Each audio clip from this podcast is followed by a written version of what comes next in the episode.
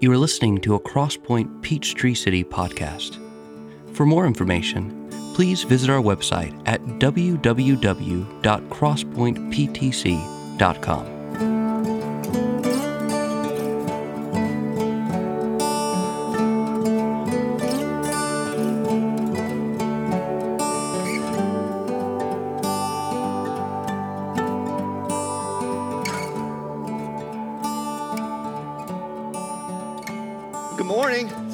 guys this morning.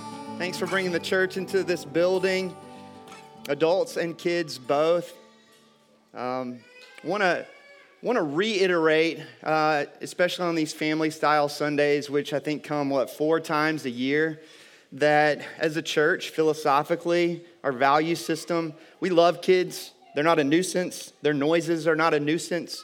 Um, you, you probably will feel a little self conscious before any of us would about the noises your kids are making in this space. So um, please know that we're excited and happy to be able to do this uh, once a quarter to come together uh, as, as, families uh, and as the one family collectively, the church. For those who may be new to our church, my name's Jamie, one of the pastor elders who preaches most Sundays. Excited to open up the scriptures together with you this morning uh, as we continue a sermon series that we began uh, the week after Easter, one that's going to carry us right up to the summer. A study, as James mentioned just a few minutes ago, of some of the most incredible benedictions and doxologies in all of Scripture.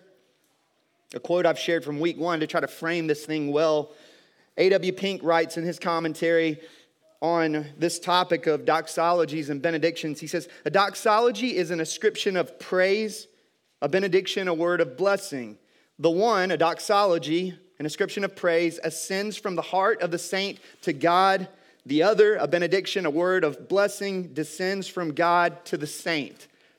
With the doxology, we lift our hands, palms down, as we ascribe praise to to the Lord, the one who is worthy of all praise. With a benediction, we lift our hands, palms up, as we acknowledge in humble reliance that God must bestow blessing if you and I are to receive it. I gave an example last week. For those of you who may have been out, perhaps this is helpful, distinguishing a, a doxology from a benediction. Doxology would be like what we find in Jude chapter or verse 25. To the only God, our Savior, through Jesus Christ, our Lord, be glory, majesty, dominion, and authority before all time, now and forever. Amen. To God be the glory. That's a doxology, an ascription of praise. An example of a benediction, which we looked at in week one of this series, 2 Corinthians 13, verse 14. The grace of the Lord Jesus Christ and the love of God and the fellowship of the Holy Spirit be with you all. In Christian life, it, it's nothing less than the beautiful both and of hands lifted in heart filled praise and humble reliance. So that the hope of this sermon series, as I mentioned for the last couple weeks, is that we might stand in greater awe of God and might increasingly declare the praises of Him who is worthy of all praise. And two, that we might more deeply understand, and not just understand, but enjoy the blessings that this praiseworthy God bestows upon His people. Palms up and palms down. And so, with that said, I invite you to open up your Bible to Numbers chapter 6, verses 22 through 27. We sang part of this morning's passage just a few moments ago. If you don't have a Bible, there should be one underneath one of the seats in the row in front of you. Feel free to grab one of those Bibles and use it during our time together this morning. If you don't own a Bible, you can have a copy uh, from under one of the seats as our gift to you. Be excited to know that you're exploring the scriptures on your own time. As you're opening up to this morning's passage, I'll just frame it up this way. Uh, similar to the Lord's Prayer, you could turn the passage we're going to look at for these next few moments together into its own sermon series. We're going to leave a lot of meat on the bone this morning. Hopefully, you'll walk away recognizing that, but also full as a result of our time sitting with this incredible pronouncement of blessing. Let me pray for us before we look at it together. Heavenly Father, praise you this morning for the sounds of children in this auditorium, even those sounds reminding us that we who are in Christ are your children and that you are our Father. Thank you for sending Jesus into our fallen, broken world to rescue us into your forever family. Christ, who lived the life that we could never live uh, in our place, who died the death that we deserve to die, bearing sin's curse that we might receive your blessing. Praise you, Holy Spirit, for applying this work of redemption to our hearts. Spirit of God, would you stir our hearts this morning? Would you move in power as we sit with your inspired word in front of us, that we might walk away fortified, encouraged, comforted, convicted. Lord, whatever you have for us, we all bring different things into this place this morning. I trust that your word can and will meet all of us where we are. Would you do this great work? And as you do, would you give me a feeling sense of the very things I preach? In Jesus' name I pray. Amen. Amen. The so be it of a babe. The book of Numbers tells the story of, of Israel in their wilderness wandering days following the Exodus, having been redeemed from enslavement to Egypt, brought uh, into a covenant with the Lord at Mount Sinai.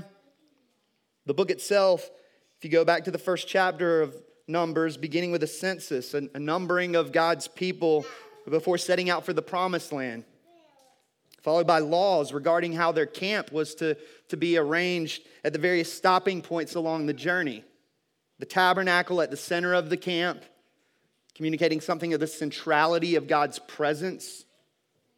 The tabernacle surrounded by the priests and Levites, the priests and Levites themselves surrounded by the neatly arranged 12 tribes of, of Israel. A people called to live in purity in the presence of God's holiness, laid out in part by the many purity laws that you find in this book of the Bible. Preparing Israel for the land of promise. God's people in God's place under God's rule.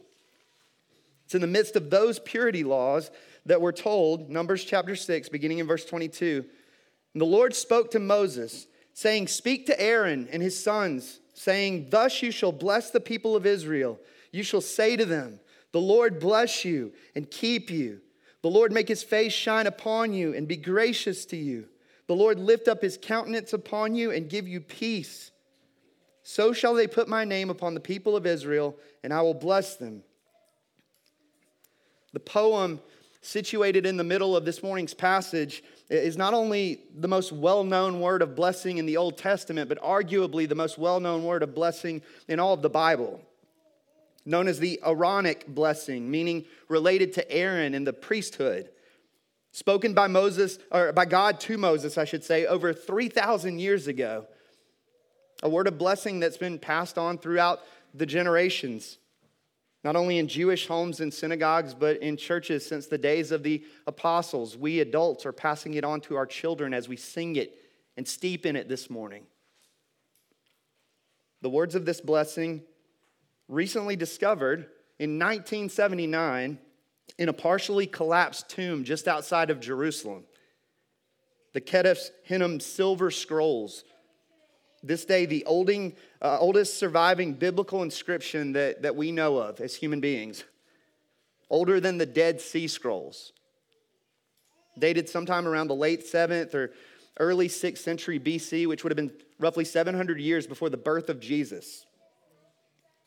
The blessing itself, as you can see, relatively few in words and yet incredibly rich in content and creative in form structured in, in such a way that the name Yahweh is accompanied by 12 Hebrew words, uh, which many scholars believe to be in accordance with the 12 tribes of Israel.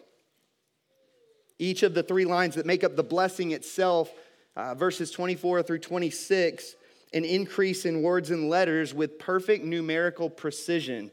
So that it grows from three Hebrew words in verse 24 to five in verse 25 to seven in verse 26 each line increasing by exactly two words. And from 12 Hebrew syllables to 14 to 16, each line again increasing by exactly two. And from 15 Hebrew consonants to 20 to 25, each line increasing by exactly five. So the, the, the blessing itself is, is crafted in perfect structure like a cascading waterfall that flows down upon God's people. Spoken before it was ever written by the one from whom all blessings flow. And so that makes a lot of sense that that imagery would be there, even in the original Hebrew. If you pick up in verse 22, the Lord spoke to Moses, saying, Speak to Aaron and his sons, saying, Thus you shall bless the people of Israel. Before we get to the substance of the blessing itself, consider where God's people find themselves at this point in the story. The journey before them through the wilderness that awaits, in many ways treacherous, leaving them perhaps, as would be the case with many of us, with uncertainty, with fear, with doubt. And what does God do? He meets them in their uncertainty with a word of blessing the assurance of his going before them in sovereignty, in wisdom, in love. And not a one time assurance, by the way, as this word of blessing was given by God that Aaron the high priest and his sons might daily speak it, pronounce it over the people. Which is one reason among many why the story that the book of Numbers goes on to tell is all the more tragic as the first wilderness wandering generation, as many of you know, failed to, to trust God and died outside the land of promise. If only they could have trusted, if only they could have believed, rather than doubting God's wisdom, His purpose, His love. J. Ligon Duncan in his commentary writes God is the giver, He is the source of blessing. Nothing that He doesn't give do we need. What He gives is all we need. If they had understood that one thing, the whole story of Numbers would be different. It's a sobering word to, to sit with and steep in, isn't it? As we too have a propensity to doubt God, His sovereignty, His wisdom, His goodness, His love. All of which, by the way, are, are evidenced in the words of the blessing itself. You shall say to them, the Lord bless you and keep you. The Lord make his face shine upon you and be gracious to you. The Lord lift up his countenance upon you and give you peace. This is kind of a nerdy academic thing to, to take note of, but the word Lord from the Hebrew word Yahweh is mentioned three times here, you'll notice. And in the original Hebrew writing, it has a different Hebrew accent each of those three times leading many scholars to believe that, that this is an Old Testament veiled reference to the Trinity. The Father bless you and keep you. The Son make his face shine upon you and be gracious to you. The Spirit lift up his countenance upon you and give you peace. The Old Testament version of the passage we sat with in week one of this series, 2 Corinthians 13 14. And who knows, perhaps there's something to that. Or maybe it's simply a threefold repetition emphasizing that God must bestow blessing if you and I are to receive it. The Lord, the Lord, the Lord, the source of all blessing, who goes before his people in sovereignty, in wisdom, in love. The Lord bless you and keep you. Verse 24. The Israelites would have understood God's blessing to include things like rain and harvest victory in battle and safety in the land, the multiplying of offspring. Leviticus chapter 26, verses 3 through 10. God says, If you walk in my statutes and observe my commandments and do them, then I will give you your rains in their season, and the land shall yield its increase, and the trees of the field shall yield their fruit. Your threshing shall last to the time of the grape harvest, and the grape harvest shall last to the time for sowing and you shall eat your bread to the full and dwell in your land securely. I will give peace in the land, and you shall lie down, and none shall make you afraid. And I will remove harmful beasts from the field, and the sword shall not go through your land. And you shall chase your enemies, and they shall fall before you by the sword. Five of you shall chase a hundred, and a hundred of you shall chase ten thousand, and your enemies shall fall before you by the sword. I will turn to you and make you fruitful and multiply you, and will confirm my covenant with you. And you shall eat old store long kept, and you shall clear out the old to make way for the new. The Israelites would have understood these things to be part of the, the cascading waterfall of God's blessing. And yet, none of these things the greatest blessing of all namely the blessing of God's presence, the blessing of God who more than anything gives us himself.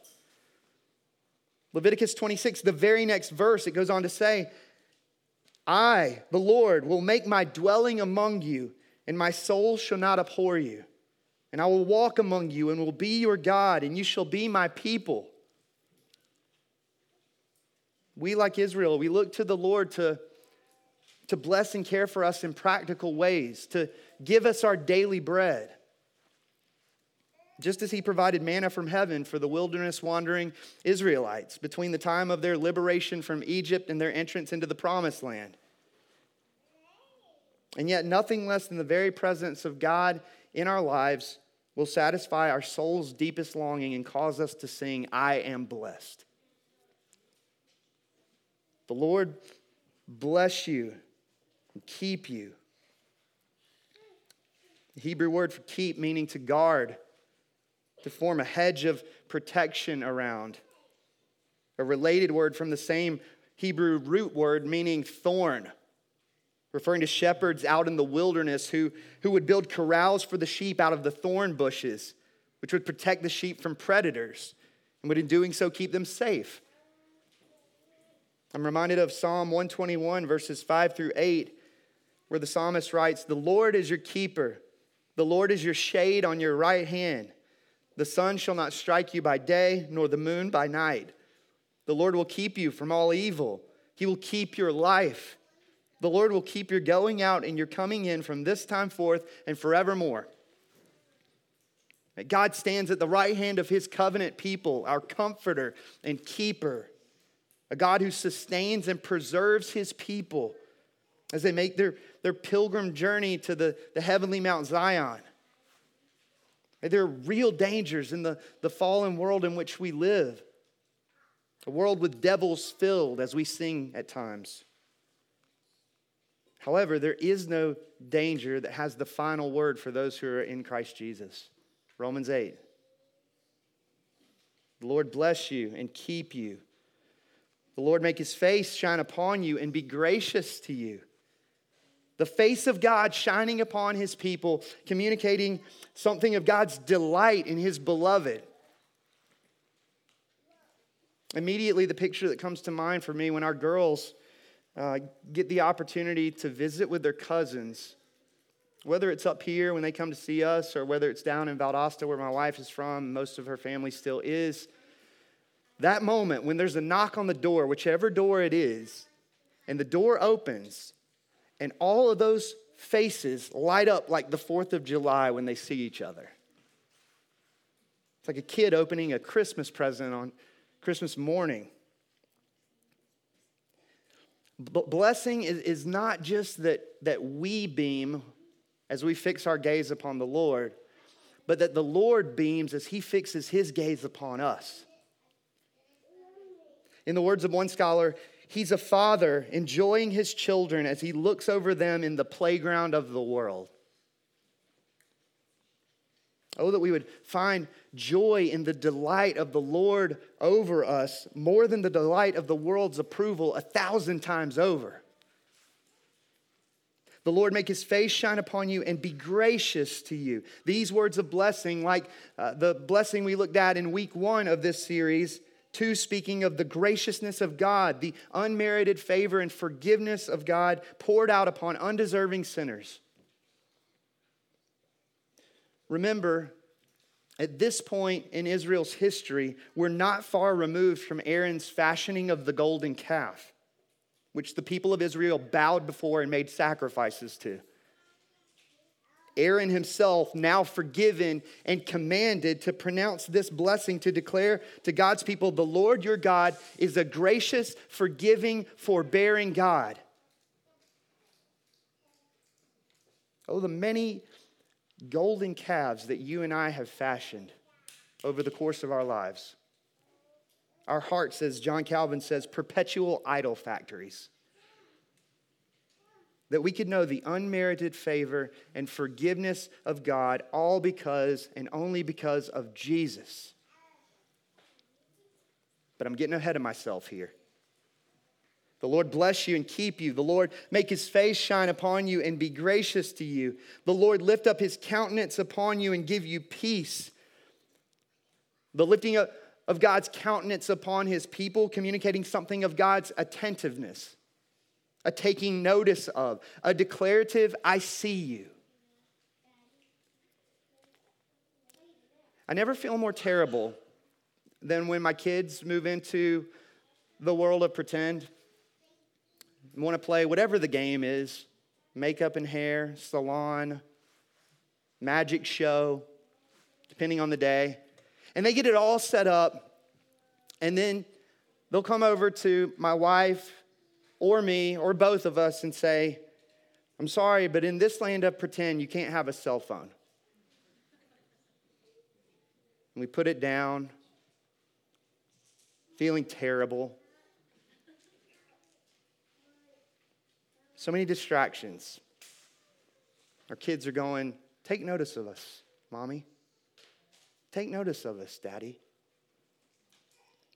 The Lord is attentive to his people in a way that none of us could ever be with our children.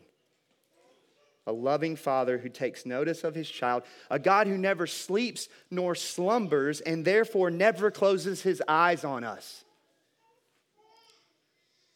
The Lord lift up his countenance upon you and give you peace. Peace, coming from the Hebrew word shalom, meaning so much more than the ending of conflict, though that's part of its meaning. A sense of flourishing and wholeness, of harmony and well being. Peace, the culmination of, of God's blessing, like a cascading waterfall that flows down upon his people. Verse 27 so the Lord says, They shall put my name upon the people of Israel, and I will bless them. To put one's name upon something was to stamp it with the mark of ownership. The Lord putting his name on his people, a declarative, I am the source of your blessing. I will be your God, you shall be my people. To have my name is to have my blessing. Again, these words are reminding us that it is it's the Lord who blesses. The literal translation and I myself will bless them. Charles Spurgeon once wrote When God says, I will, all the devils in hell cannot turn aside the blessing, and all the ages of eternity cannot change the king's word. He goes on to say, He will himself bring his precious things to our door. He will himself feast us at his table. Yea, he will himself become our food, our bread, and our water. God is the source of all blessing, and he pours out his blessing on the undeserving. Just prior to this morning's passage in the book of Numbers, if you read it in context, you find two very different and contrasting laws laid out. One having to do with an unfaithful wife, the other having to do with a devoted to the Lord Nazarite. Whom of the two was Israel more like? An unfaithful wife or a devoted to the Lord Nazarite? She looked to other nations at times for protection, worship the idols of those same nations. Two, fashioning golden calves from the, the plunder of Egypt, failing to recognize that the goal was not simply to get Israel out of Egypt, but to get Egypt out of Israel. Not only to remove the Israelites from the land of foreign gods, but to remove the foreign gods from the hearts of the Israelites. Whom of the two are you and I more like? An unfaithful wife or a devoted to the Lord Nazarite? Jeremiah chapter 2, verses 12 through 13. Be appalled, O heavens, at this. Be shocked, be utterly desolate, declares the Lord. For my people have committed two evils.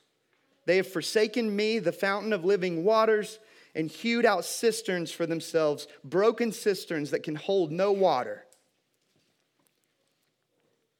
Prone to wander, Lord, I fear it. Prone to leave the God I love prone to seek the hope of blessing in golden calves, so to speak, to drink from broken cisterns when the fountain of everlasting joy is right in front of us.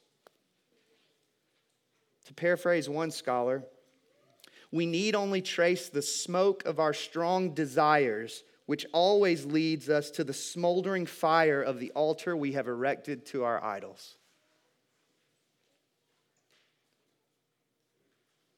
Which brings me to the good news.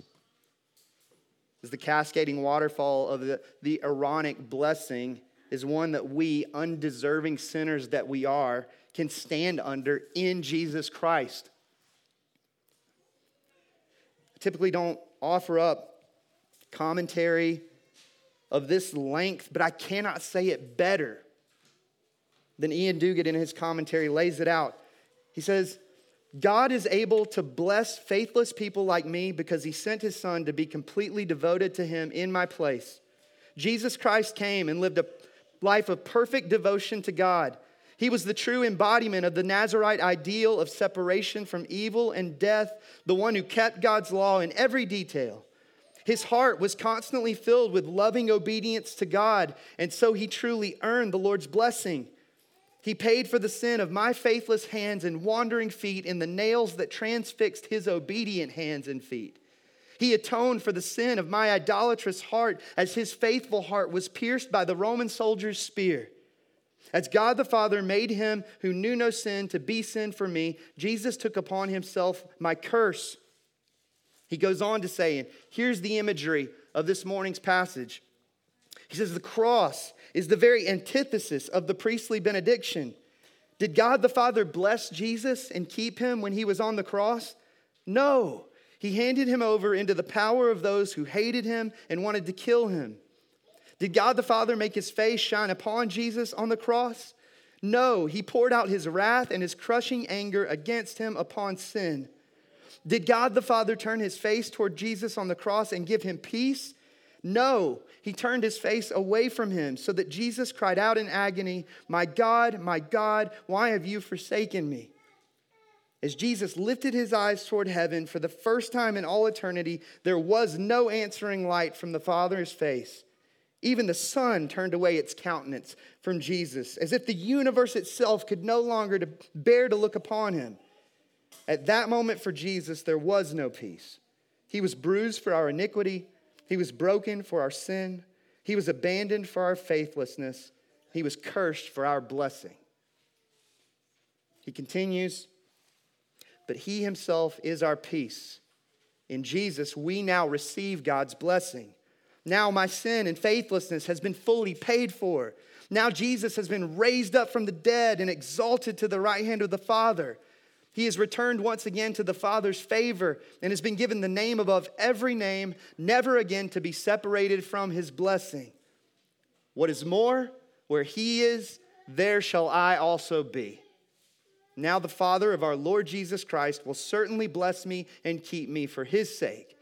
Now I know that nothing in all creation can separate me from the love of God. Now I know that the Father looks upon me with pleasure, and his face lights up every time he sees me because he sees me through Jesus.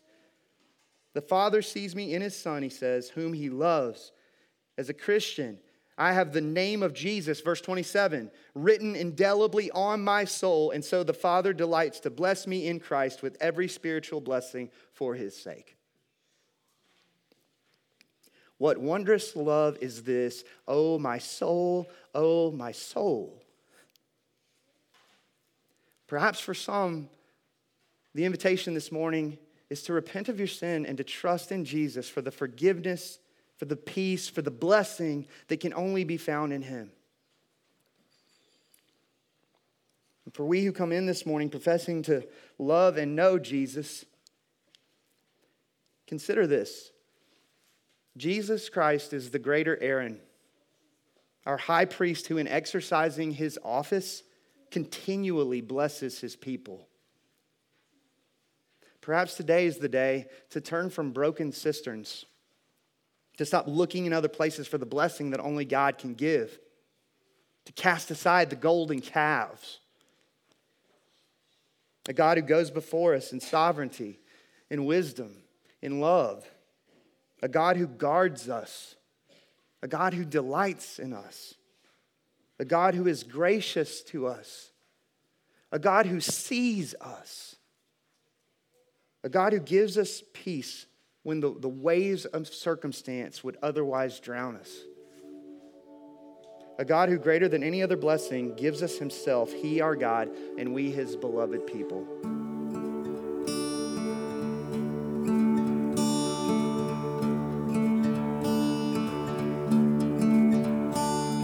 Thanks for listening. If you have any questions about this message, visit us at crosspointptc.com. There you can contact us, find further resources, and directions to our gatherings. That's C R O S S P O I N T E P T C.com.